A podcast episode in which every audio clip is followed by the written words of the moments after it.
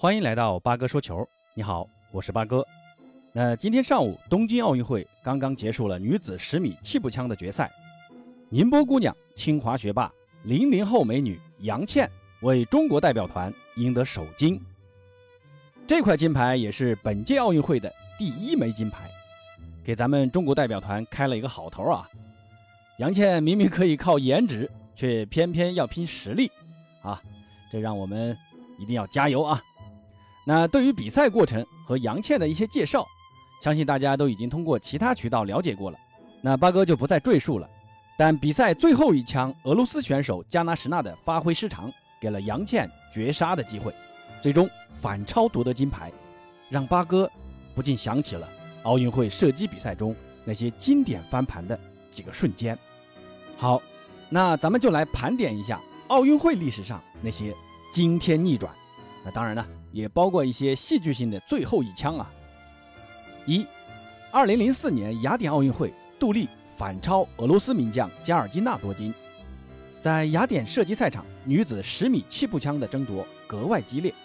打完前八枪，俄罗斯选手加尔金娜还领先一点四环。看比赛的观众啊，恐怕都要紧张的要命。但我们的山东姑娘杜丽却沉着冷静，一点也不紧张。不慌不忙，连追两枪，一枪十点八环，一枪十点六环。最后比赛结束，杜丽反超零点五环，摘得中国军团首金。二，还是二零零四年雅典奥运会，四十四岁的老枪王义夫是此次出征的中国体育代表团中年龄最大的选手。王义夫从一九八四年洛杉矶奥运会开始，这已经是他连续第六次为国出征。四年前在悉尼被单件抬出赛场的场面，仍让人历历在目。很多人呢也对这位老将在雅典的表现打了一个大大的问号。老王还行吗？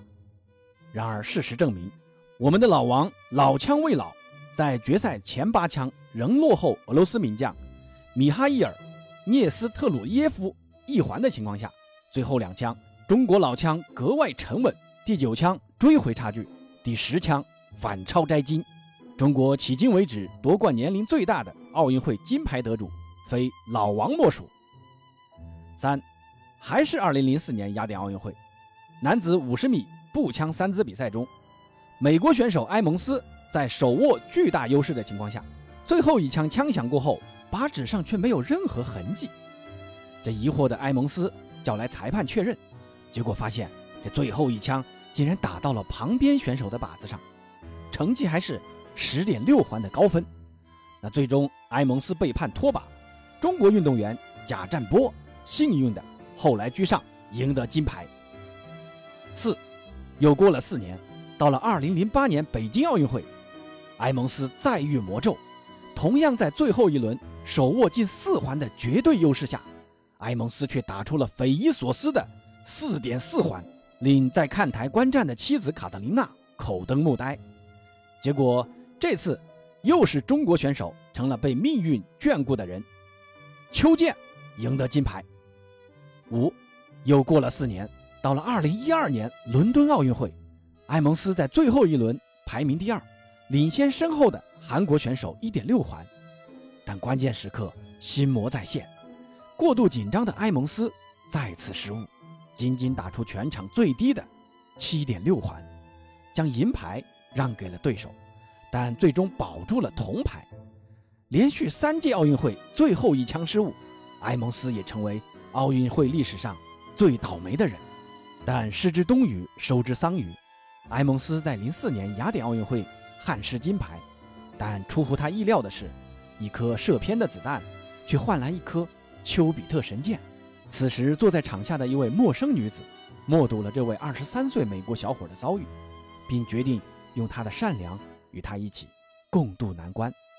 她就是捷克射击名将卡特琳娜。到了北京奥运会，错失金牌的埃蒙斯泪洒当场，妻子卡特琳娜为埃蒙斯送上深情一吻，也成为了奥运经典画面。所以说啊，奥运赛场就是这样一个经常诞生神奇的地方。不仅是锤炼技术实力的强大，更需要锻炼出一颗大心脏，在关键时刻拼的就是心理素质。